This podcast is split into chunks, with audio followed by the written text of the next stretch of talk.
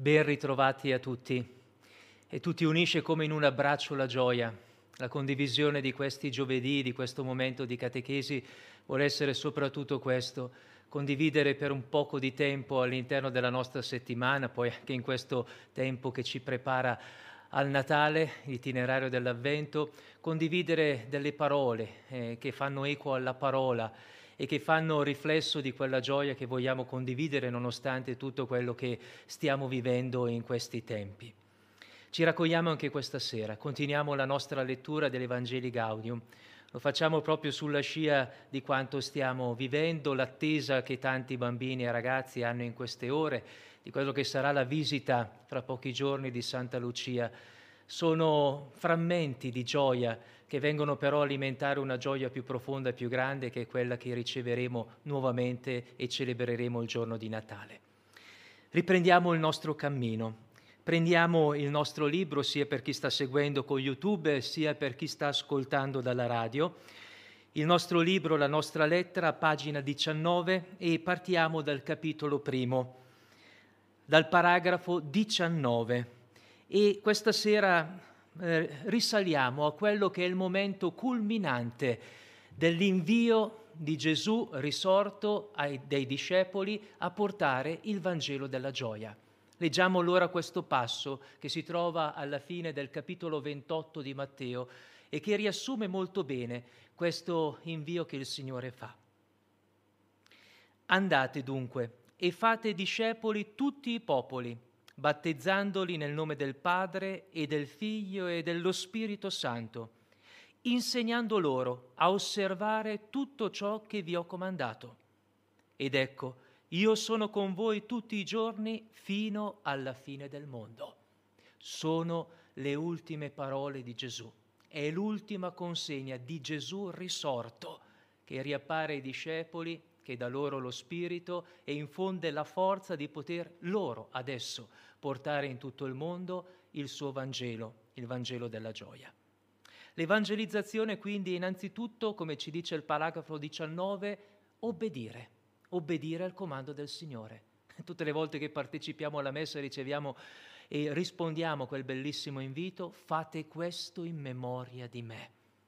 E ogni volta che noi diciamo anche solo una briciola di Vangelo o la testimoniamo, è un corrispondere a questo invito che il Signore ci ha fatto. L'evangelizzazione quindi è obbedire al mandato missionario di Gesù, essere fedeli a Lui e continuare la sua opera. Che bello poter contribuire ogni giorno nel nostro piccolo a far crescere il Vangelo della gioia di Gesù. L'invio da parte del risorto ai discepoli è per tutti e in ogni luogo.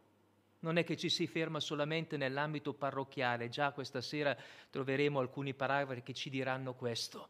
Ah, mi accontento appunto di portare il Vangelo o di vivere, celebrare il Vangelo, la parola di Gesù, nel contesto che vivo e magari circoscrivendolo e chiudendolo all'interno della mia parrocchia.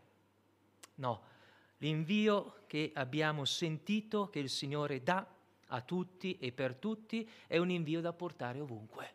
È un invio che varca il tempo e lo spazio e quindi anche per noi è un invio che dobbiamo saper annunciare in tutto ciò che viviamo, in ogni passo, in ogni fragmento della nostra vita. Questa è la vocazione missionaria. Al capitolo 20, una chiesa in uscita il Papa mette in risalto questa dimensione che abbiamo sentito tante volte in questi ultimi anni. Risuona eh, notevolmente questo invito che il Papa stesso, sulla scia di Matteo 28 di Gesù, ci fa, una chiesa in uscita. Abbiamo già suggerito cosa significa uscire. Non è solo e soltanto o primariamente un uscire verso, ma è soprattutto un uscire dai nostri schemi. E fa riferimento ad alcune uscite risaliamo ancora alla Bibbia, laddove prendiamo alcuni personaggi che sono stati invitati, prima ancora dei discepoli, nel Primo Testamento, ad uscire dalla loro terra, dalla loro famiglia, dalla loro condizione, per vivere la fedeltà al Signore. Il primo è Abramo, capitolo 12 della Genesi, sappiamo tutti quell'invito, vattene dal tuo paese, dalla tua terra, dalla casa di tuo padre.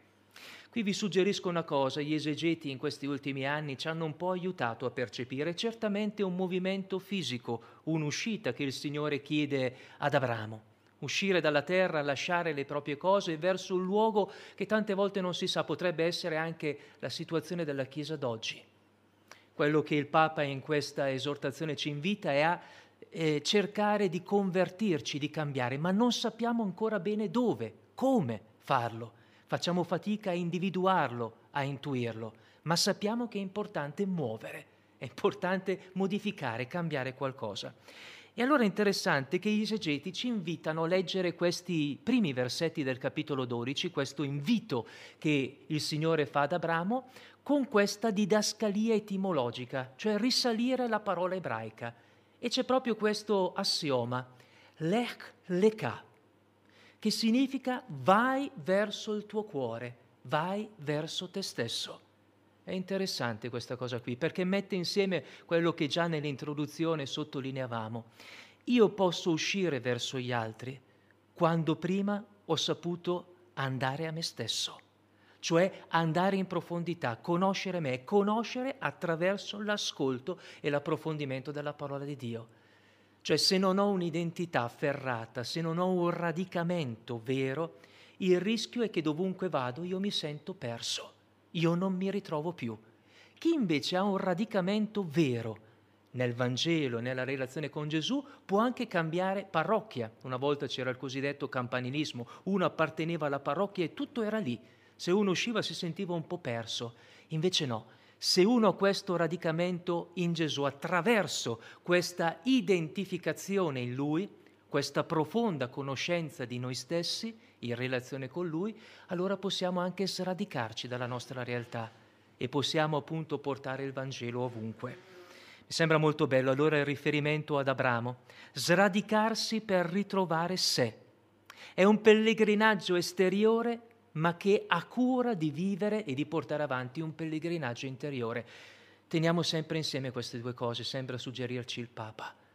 Non muoviamoci mai verso se non siamo capaci e non siamo stati in grado prima di muoverci dentro, di migliorare dentro, di cambiare dentro, di conoscere dentro. Solo quando noi abbiamo una profonda identità e un radicamento in quella che è la, il Vangelo di Gesù, la relazione con Lui, sapremo portare anche il Vangelo ovunque senza perderci. Un secondo riferimento è Mosè. Nel libro dell'Esodo, al capitolo 3, proprio prima del momento in cui riceve quella rivelazione sul monte Sinai eh, attraverso il roveto che arde senza bruciare, che è una bellissima immagine, che Dio prende la nostra vita Dio ci invita a portare l'annuncio del Vangelo, ma senza toglierci la libertà di farlo. E, e tenere insieme queste due cose, affidarsi al Signore, ma sapendo che il Signore ha bisogno della nostra libertà. Lui ci vuole, ma non senza di noi. Ecco Mosè che è chiamato ad andare al suo popolo, ritornare in Egitto per liberarlo. Va, io ti mando. Ecco, Chiesa in uscita. Ecco la Chiesa che va verso un terzo riferimento è ai profeti, e qui troviamo sempre al paragrafo 20 a Geremia. Proprio all'inizio, il primo capitolo, che è la vocazione di Geremia. A un certo punto si dice al versetto 7, andrai da tutti coloro a cui ti manderò. Quindi già sottolinea andrai, muoviti verso, esci, da tutti coloro, non è solo a qualcuno, tutti coloro che io ti indicherò. E aggiunge, Qui non ci sono i versetti, ma è interessante completare questa missione che viene affidata a Geremia il profeta. Dirai tutto quello che io ti ordinerò. È sempre al versetto 7, la seconda parte. Dirai quello che ti ordinerò e vado, ma porto il Vangelo come voglio io, come me la sento io, come eh, desidero io. No, vai e porti il Vangelo come il Signore ti ordina quindi non togliendo, aggiungendo o tradendo quelle che invece sono delle indicazioni che lui ci dà. Aggiunge poi, sempre con Geremia, non aver paura, che è un'indicazione molto forte, ho paura, chissà cosa mi succederà, ho vergogna di dire Gesù, di portarlo, non aver paura. E aggiunge, mi toccò la bocca, io metto, disse, le mie parole sulla tua bocca. Il missionario, ciascuno di noi battezzato, abbiamo detto l'altra volta, noi in quanto battezzati collaboriamo all'opera di evangelizzazione, non solo i vescovi, il papa o i preti o le religiose, tutti, ciascun battezzato, è invitato a riconoscere che il Signore mette sulla, sua, sulla nostra bocca la sua parola e quindi non possiamo aver paura sollecitati e guidati anche dallo Spirito. Quindi tutti siamo chiamati a questa nuova uscita missionaria e a farlo con coraggio, uscendo dalla comodità per le periferie del mondo. Capitolo 21, meglio, paragrafo 21. La gioia del Vangelo, dicevamo l'altra volta, la gioia che è il Vangelo è Gesù, è una gioia missionaria e già evidenziavamo che non possiamo tenere solo per noi, bisogna diffonderla. Ho messo questa immagine a un slide questa sera e anche i prossimi incontri metterò delle immagini che ci aiutino, eh. sono sempre delle immagini non esaustive, sono sempre con qualche difetto, ma ci aiutano a intuire la portata del paragrafo che leggiamo. Questa è appunto la semina, il seminatore di Van Gogh, è questo andare a seminare hm? ovunque, portarla dovunque questa semina, molto bello, con questa eh, sovrapposizione che ci aiuta a percepire ancora di più la bellezza di questa immagine. È ciò che è successo ai 72 discepoli, che sperimentarono la gioia di portare il Vangelo.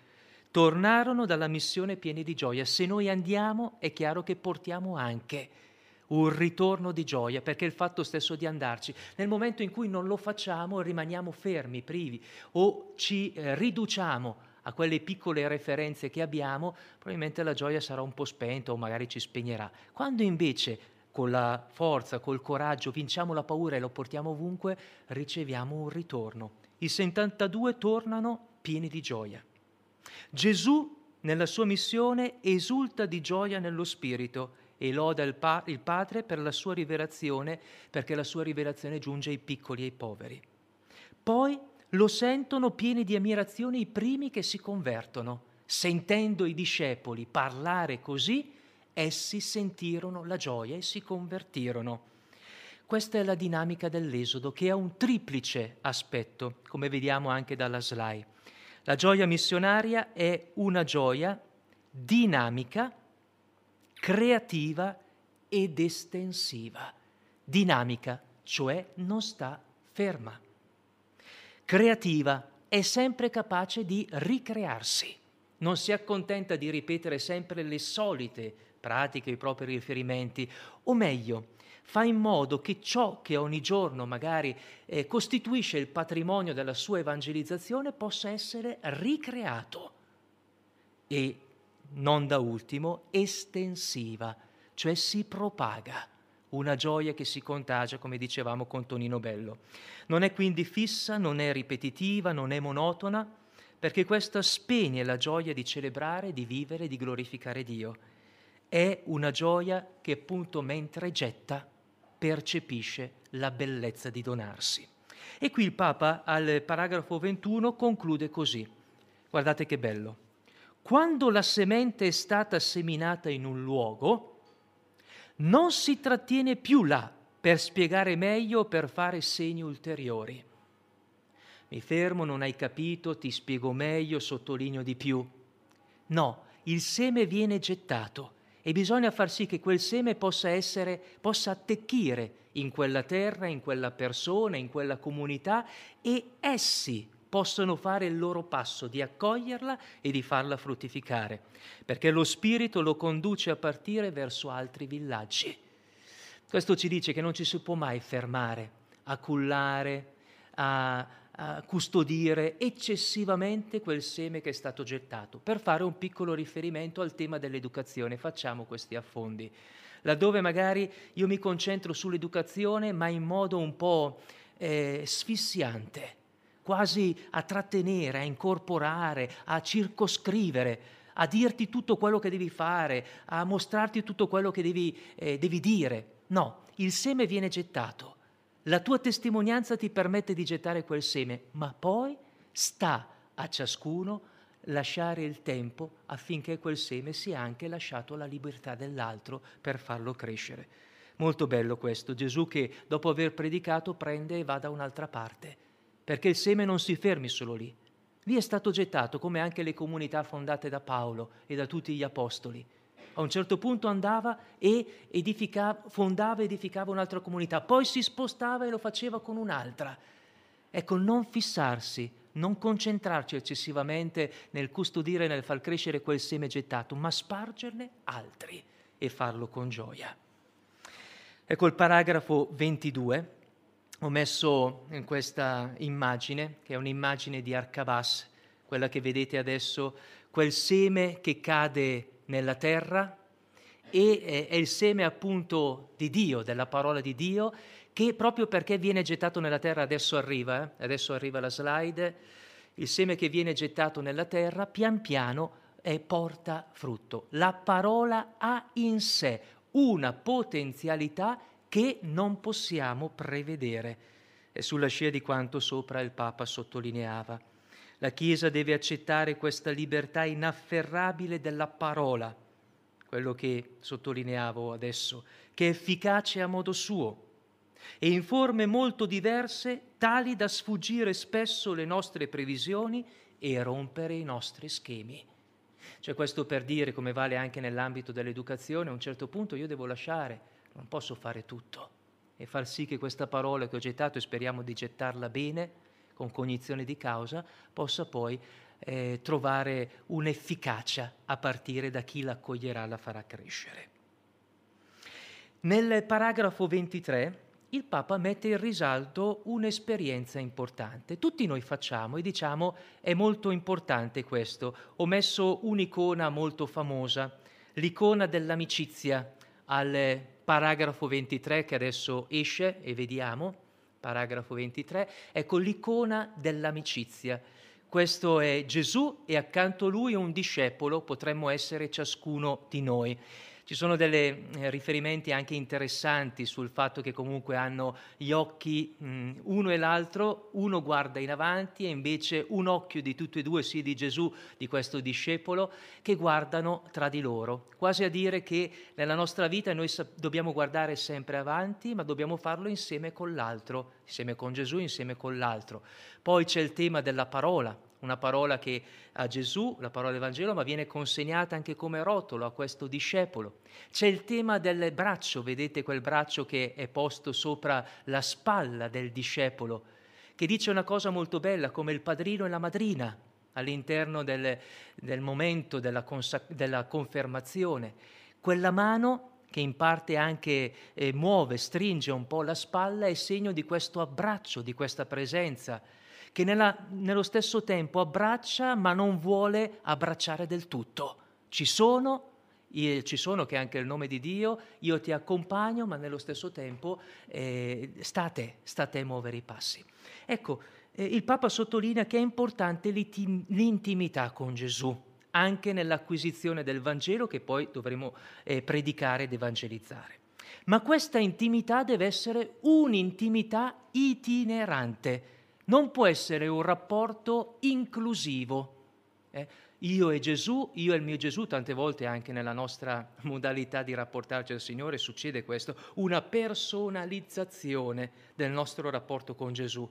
Magari, magari questo funziona anche bene, però non può succedere che io mi rapporti con Gesù, viva un'intimità profonda con Lui e non sappia rapportarmi poi con i fratelli. C'è qualcosa che non funziona c'è qualcosa da aggiustare. Ecco perché allora si parla qui di un'intimità itinerante. C'è quello che io vivo con Gesù, sono chiamato a viverlo con gli altri. Quello che ricevo da Gesù, questi atteggiamenti che ho sottolineato leggendo questa icona famosa e bellissima, devo condividerli con gli altri. Ecco allora questa intimità che diventa itinerante comunione missionaria. E allora tre caratteristiche sono senza indugio, senza paura e senza repulsioni. Sì, la porto quello, ma quell'altro no. Sì, con eh, il mio amico lì discutiamo, parliamo di Vangelo, ma con quella persona mm, non è possibile, non ci sono le, priori- le, le possibilità di farlo.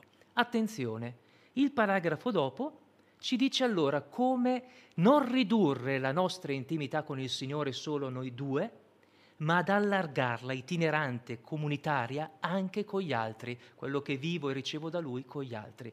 Il Papa ci consegna cinque caratteristiche per vivere la nostra intimità che diventa un'intimità missionaria. Ho messo un'immagine di uno dei film su Pinocchio. Questa immagine è l'immagine in cui si vede, oltre alla lumaca, si vede Pinocchio con la fatina. Ecco, questi affondi sono un po' per eh, cercare di ridurre la portata anche eh, forte, intensa eh, delle parole che il Papa ci consegna, anche degli impegni che ci mette dinanzi. Allora questa immagine che ho preso dice appunto questo rapporto tra Pinocchio e la fatina. Nella rilettura che ne ha fatto il Cardinal Biffi delle avventure di eh, Pinocchio, Pinocchio appunto è l'immagine del, del bambino, o meglio del burattino chiamato a diventare bambino e del bambino chiamato a diventare eh, un uomo, cioè capace di crescere, capa- capace di crescere bene. Per fare questo noi sappiamo dalla storia che ci sono tante eh, difficoltà, tante insidie e di vario tipo, insidie interiori, gli amici, Lucignolo, poi ci sono il gatto la volpe, eh, l'omino che porta nel paese dei balocchi, ci sono tante insidie che vengono dentro. Ma ci sono delle presenze anche positive, a partire da Geppetto, che è la figura del creatore, di Dio che crea, e dalla Fatina, che il Cardinal Biffi vede come l'immagine della Chiesa. E allora la Chiesa cosa fa?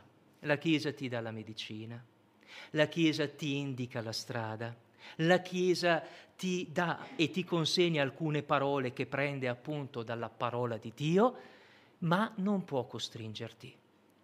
La Chiesa ti viene incontro, fa il primo passo, ti indica il cammino, ma poi sta a te. Ecco, sulla scia di questa immagine le cinque caratteristiche della Chiesa in uscita che il Papa ci consegna. Innanzitutto all'inizio del capitolo del paragrafo 24 il Papa dice così, come Gesù, così la Chiesa. Ora, se vogliamo essere missionari, dobbiamo guardare alla missionarità di Gesù, a come lui si è mosso, a quello che ha detto, a dove è stato, con chi ha parlato. Quindi vuoi essere Chiesa missionaria? Vuoi riprendere in mano questa capacità? Guarda come ha fatto Gesù. La prima caratteristica di Dio e quindi di Gesù è uno colui che ha preso l'iniziativa, che prende sempre l'iniziativa di venirci incontro, di crearci, di salvarci, di fare il primo passo.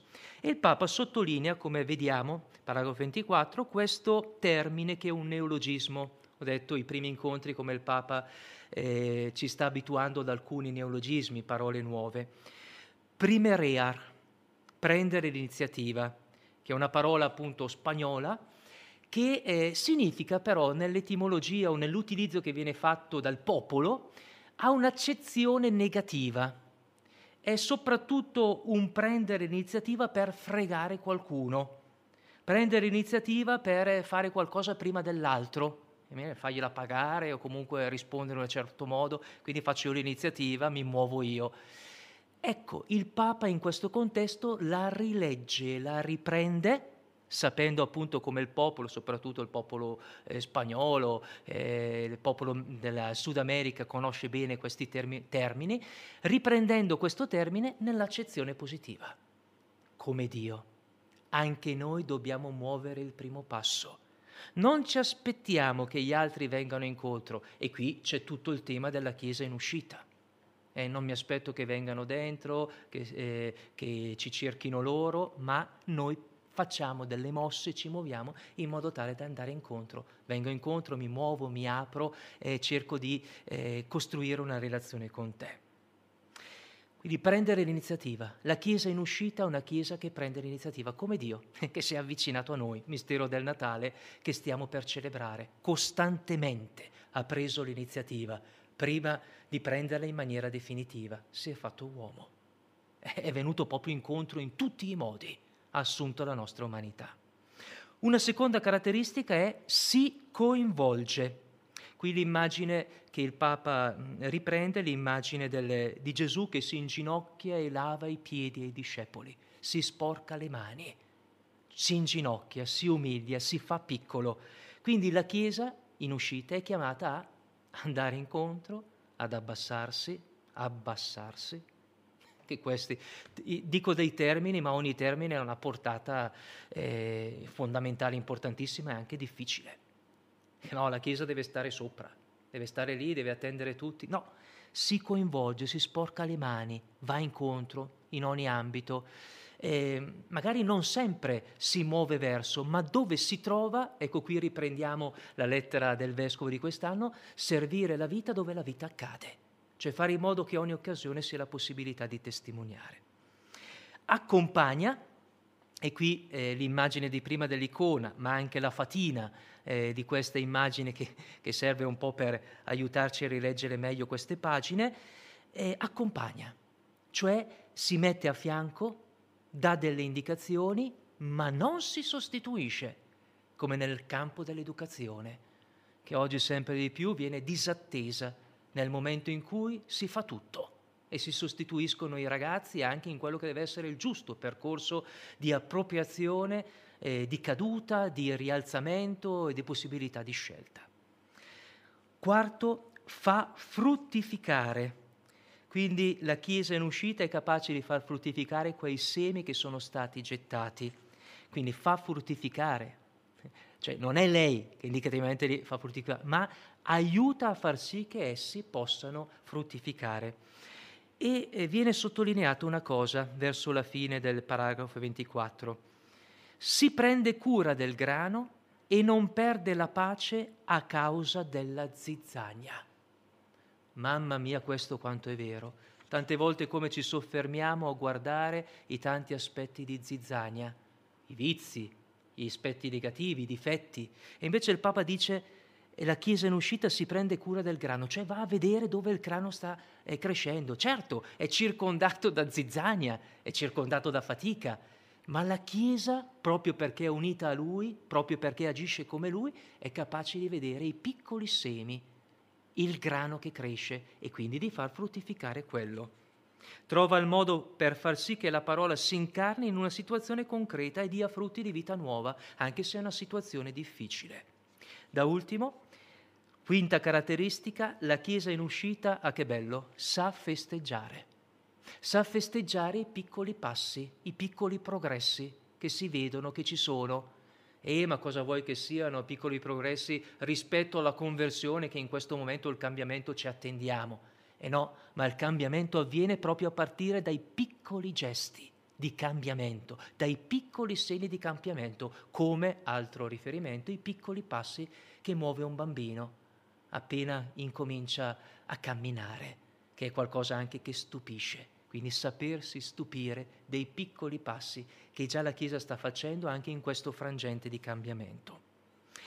Pastorale in conversione. Evangeli Gaudium 25, alla 2.4, sesta riga.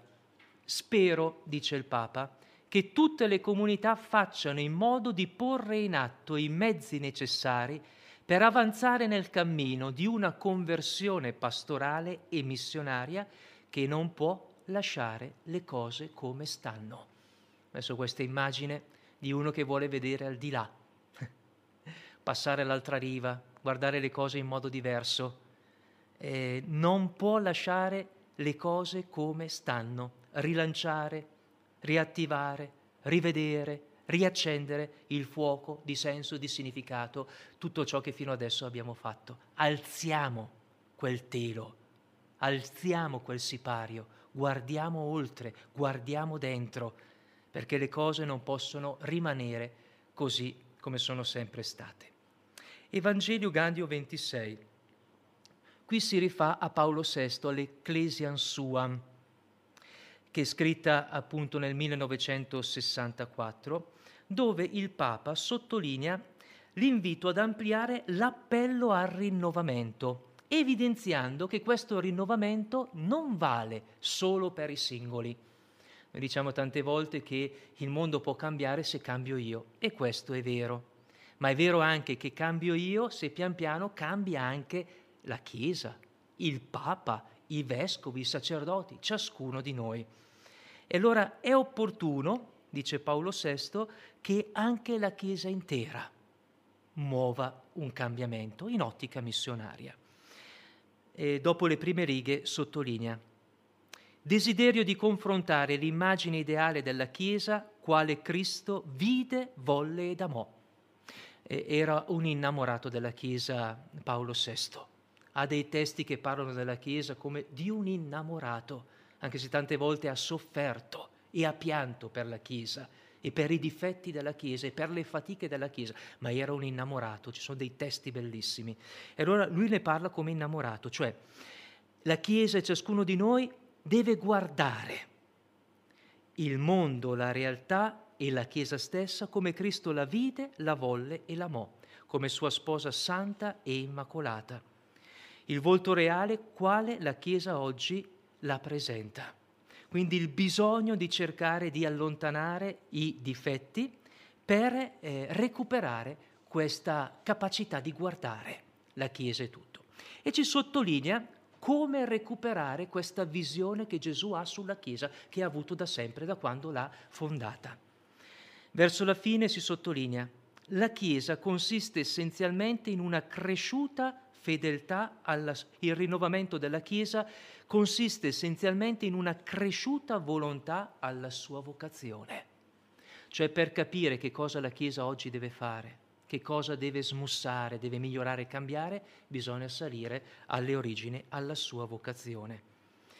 Qui allora un improrogabile rinnovamento ecclesiale, che vediamo al paragrafo 27, ci dice come fare.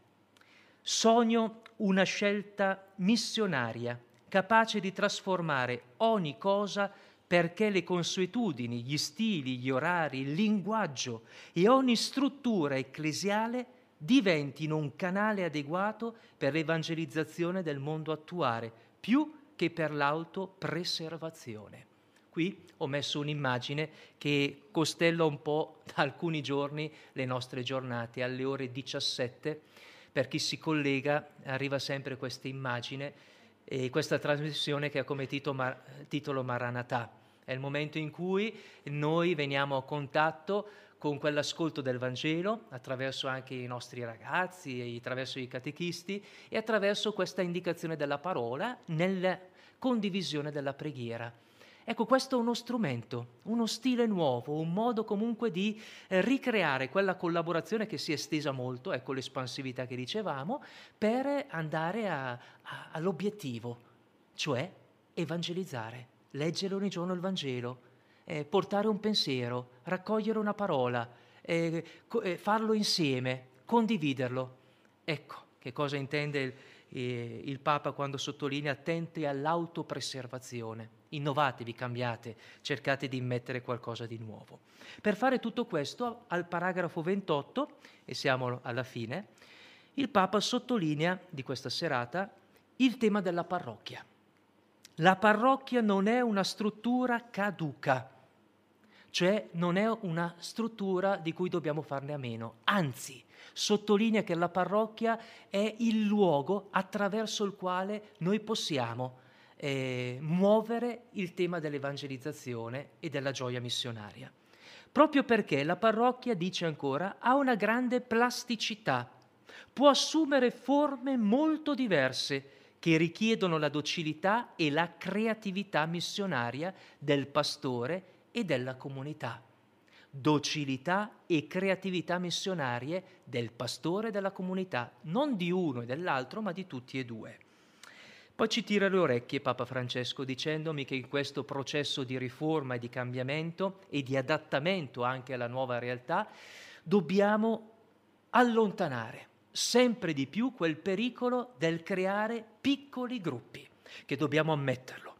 Nella nostra storia ecclesiale, e il Vangelo, le lettere paoline ce lo testimoniano, eh, più volte si è stati tentati di portare avanti anche oggi piccoli gruppi che fanno a sé che si includono, che guardano se stessi, piccoli elite, che portano avanti il loro pezzo, o anche singoli, che portano avanti qualcosa anche nelle comunità, magari anche da soli, magari lo fanno molto bene, ma che non può essere fecondo.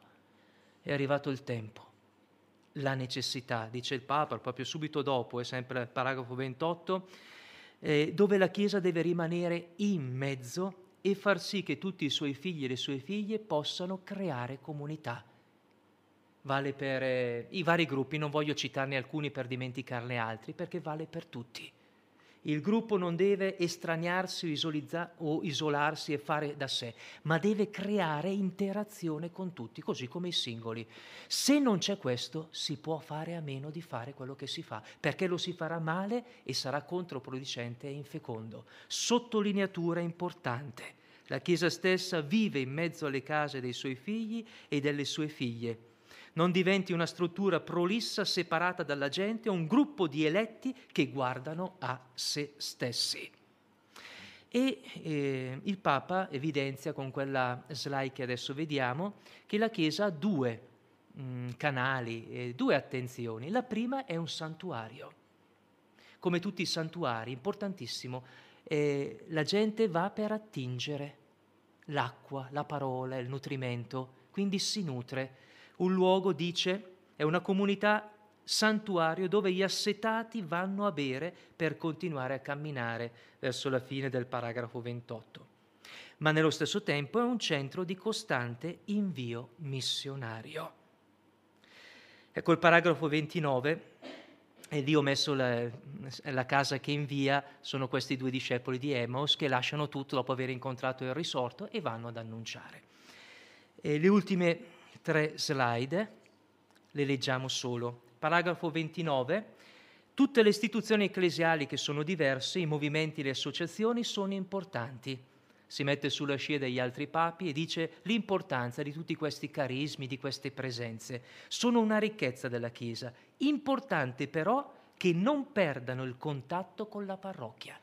E ritorniamo a quello di prima, che non si sentono appunto luoghi eh, circoscritti, confinati, ma sappiano eh, agire e addirittura edificare, illuminare la comunità, i tanti movimenti eccezionali, le presenze in questi anni e, e i ritorni che i movimenti eh, devono avere nella comunità, non solo quando si ritrovano tra di loro. Evangeli Gaudium 30, qui il Papa evidenzia l'impulso missionario sia sempre più intenso, generoso e fecondo, esorto anche ciascuna Chiesa particolare ad entrare in un deciso processo di discernimento, purificazione e riforma. Un discernimento che non può essere solo personale, ma deve essere un discernimento comunitario. Evangeli Gaudium 31 e 30, 32, il Papa evidenzia queste due attenzioni. Ogni vescovo non deve provvedere principalmente all'organizzazione ecclesiale quindi preoccuparsi, che tutto funzioni bene. È forte eh, questa eh, sollecitazione, bensì favorire la comunità missionaria nella sua chiesa diocesana e attuare il sogno di arrivare a tutti. Ministero del vescovo non deve essere solo di avere tutto sotto controllo, tutto funzioni bene, ma arrivare a tutti portando il Vangelo. E il 32, vi sintetizzo, dice che questa riforma, e qui è forte, deve toccare anche la conversione del papato. A me spetta, come vescovo di Roma, rimanere aperto ai suggerimenti orientati ad un esercizio del mio ministero che lo renda più fedele al significato che Gesù Cristo intese dargli. Date che è forte questo. Rinnovare anche il pontificato uno dei segnali che ci viene descritto anche nella parte centrale del paragrafo 32 è quello di coinvolgere anche le varie chiese patriarcali, le conferenze episcopali, i singoli battezzati, come dicevamo. Il Papa si nutre anche del sensus fidei e della capacità che i singoli fedeli, i vescovi, possano dare nel contribuire a far crescere l'evangelizzazione nella Chiesa. Chiudo questo quinto incontro con Evangeli Gaudium 32. E ci lasciamo appunto con queste ultime indicazioni. La pastorale dice all'inizio eh, il, 33, il 33. La pastorale in chiave missionaria esige di abbandonare il comodo criterio pastorale del si è sempre fatto così. Molto chiaro, molto esplicito. Si è sempre fatto così, guardate anche in questi anni, quanto queste affermazioni hanno bloccato, hanno frenato, hanno rallentato e stanno rallentando il processo di rinnovamento e di cambiamento della Chiesa. non è più possibile accettare che ci si fermi, si è sempre fatto così, bisogna far così. No, abbiamo il coraggio e anche l'umiltà di fare in modo di prendere in mano le cose, qualcosa che può essere portato avanti perché era già lungimirante e positivo, avanti, ma tante altre cose abbiamo il coraggio, e il Papa ce lo chiede, di reindirizzarle. Invito tutti ad essere audaci e creativi in questo compito di ripensare gli obiettivi, le strutture, lo stile, i metodi evangelizzatori della propria comunità una individuazione dei fini senza un'adeguata ricerca comunitaria dei mezzi per raggiungerli è condannata a tradursi in mera fantasia. Insomma, bisogna tenere a bada i fini, gli obiettivi, ma bisogna anche stare attenti ai mezzi che utilizziamo per raggiungere. I mezzi cambiano, ci sono dei mezzi anche eh, moderni, nuovi, che se utilizzati bene possono essere uno strumento, un canale importantissimo per fare evangelizzazione. Chiudo con la frase l'immagine, l'immagine di una cordata. L'importante, chiudendo questi paragrafi, questo incontro, è non camminare da soli, è camminare insieme. Raccogliamo allora queste indicazioni, questi ulteriori input che il Papa ci ha consegnato, facciamone tesoro, sulla scia anche di quello che ascolteremo domenica prossima, il Giovanni Battista. Io non sono. È colui che utilizza l'arte della sottrazione, non utilizza titoli se non una solo, io voce. Che sia così la nostra evangelizzazione, sempre di più anche nella nostra comunità, però in insieme. Raccogliamo tutto questo preparandoci adesso alla preghiera di compieta che innalziamo Dio al termine di questa giornata e al termine anche di questo incontro dove ci ringraziamo e vi ringrazio ancora per la partecipazione, l'attenzione e l'ascolto. Compieta del giovedì sera.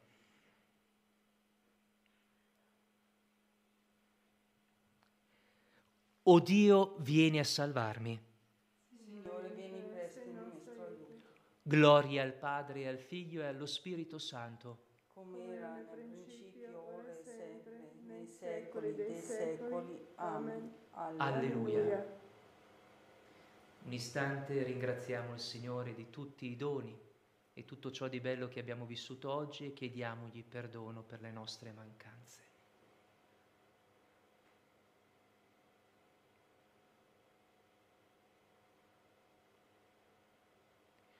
Kyrie eleison, Kyrie eleison, Christe eleison, Christe eleison, Kyrie eleison, Kyrie eleison.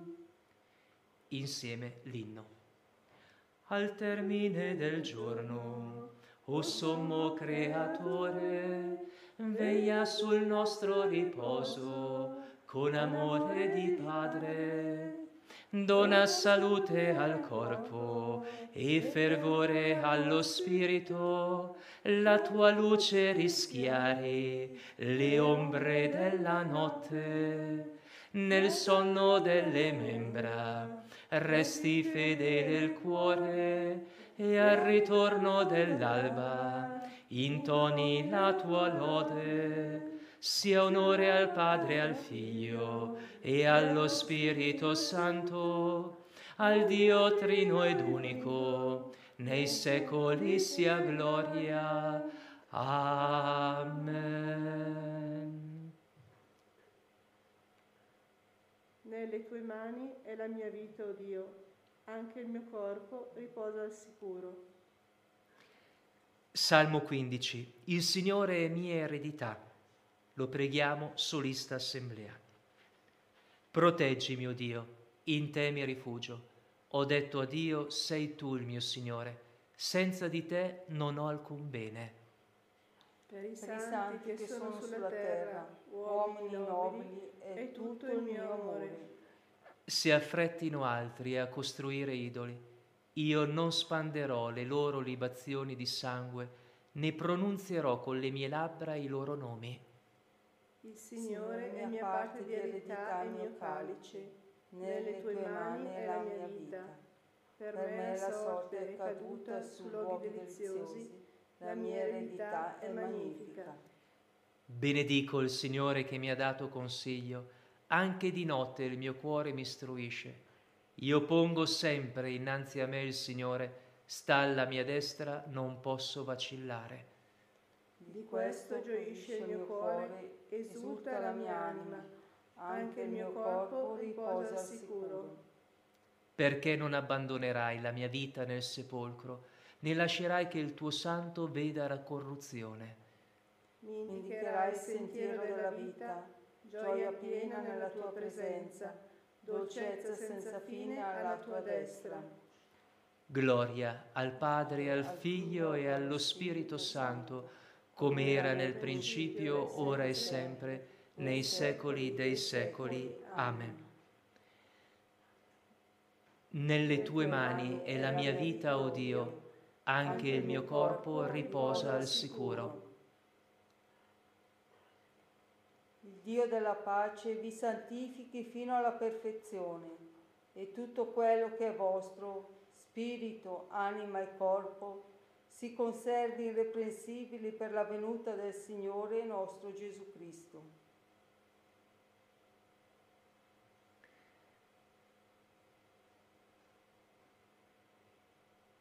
Signore, nelle tue mani affido il mio spirito. Signore, nelle tue mani affido il mio spirito. Dio di verità, tu mi hai redento. Nelle tue mani affido il mio spirito. Gloria al Padre, al Figlio e allo Spirito Santo. Signore, nelle tue mani affido il mio spirito. Nella veglia salvaci, Signore, nel sonno non ci abbandonare. Il cuore vegli con Cristo e il corpo riposi nella pace. Cantico di Simeone, Cristo luce delle genti e gloria di Israele insieme. Ora lascia, o oh Signore, che il tuo servo vada in pace secondo la tua parola, perché i miei occhi hanno visto la tua salvezza, preparata da te davanti a tutti i popoli, luce per illuminare le genti e gloria del tuo popolo Israele. Gloria al Padre e al Figlio e allo Spirito Santo, come era nel principio, ora e sempre, nei secoli dei secoli. Amen. Nella veglia salvaci, Signore, nel sonno non ci abbandonare, il cuore vegli con Cristo e il corpo riposi nella pace. Preghiamo. Signore Dio nostro, donaci un sonno tranquillo, perché ristorati dalle fatiche del giorno ci dedichiamo corpo e anima al tuo servizio, per Cristo nostro Signore. Il Signore sia con voi, su tutti voi, su tutti i vostri cari, sulle persone ammalate delle nostre famiglie, della nostra comunità. Scenda la benedizione di Dio Onnipotente, Padre e Figlio e Spirito Santo il Signore ci conceda una notte serena e un riposo tranquillo. Amen. Concludiamo con la preghiera a Maria, che preghiamo insieme. Sotto la tua protezione cerchiamo rifugio, Santa Madre di Dio. Non disprezzare le suppliche di noi che siamo nella prova e liberaci da ogni pericolo, o Vergine gloriosa e benedetta. E prima di concludere e di salutarci, vogliamo aggiungere una preghiera. Lo facciamo in maniera esteso questa sera al termine della nostra catechesi e nelle prossime e ogni giorno, come abbiamo iniziato a fare quest'oggi, dopo la messa, prima della benedizione, pregheremo una preghiera per San Giuseppe. Da due giorni, dal giorno dell'Immacolata, il Vescovo, il Papa ha indetto questo anno di San Giuseppe, una particolare protezione di San Giuseppe per la Chiesa, di cui è protettore da 150 anni, ma anche per la paternità spirituale e umana, perché cresca sempre di più all'interno della nostra società e all'interno di tutta la Chiesa. Preghiamo allora con la preghiera a San Giuseppe. A te, o beato Giuseppe, stretti dalla tribolazione ricorriamo e fiduciosi invochiamo il tuo patrocinio insieme con quello della tua Santissima Sposa. Per quel sacro vincolo di carità che ti strinse all'Immacolata Vergine Madre di Dio e per l'amore paterno che portasti al fanciullo Gesù, riguarda, te ne preghiamo, con occhio benigno, la cara eredità che Gesù Cristo acquistò col suo sangue e col tuo potere ed aiuto soccorri ai nostri bisogni. Proteggi, o provvido custode della divina famiglia, l'eletta prole di Gesù Cristo. Allontana da noi, o Padre amantissimo, la peste di errori e di vizi che ammorba il mondo Assistici, propizio dal cielo, in questa lotta contro il potere delle tenebre, o nostro fortissimo protettore. E come un tempo salvasti dalla morte la minacciata vita del bambino Gesù, così ora difendi la Santa Chiesa di Dio dalle ostili insidie e da ogni avversità. Estendi ogni ora sopra ciascuno di noi il tuo patrocinio affinché a tuo esempio e mediante il tuo soccorso possiamo virtuosamente vivere, piamente morire e conseguire l'eterna beatitudine in cielo. Amen. Ci ringraziamo di questo momento di incontro, di catechesi che abbiamo condiviso nella parola e con l'esortazione del Papa. L'invito a continuare a stare nella preghiera anche attraverso il programma Maranatà. Domenica l'invito nella messa di dieci e mezza, ma vale per tutti, a portare il bambinello nella domenica del Gaudete che benediremo in chiesa, ma in tutte le case si stenderà la benedizione. Ecco che il Signore ci conceda di continuare questo bel percorso di avvento che ci porta al Natale, di cui abbiamo tutti tanto bisogno. Una buona notte a tutti e ci vediamo giovedì prossimo. Grazie anche ai nostri tecnici.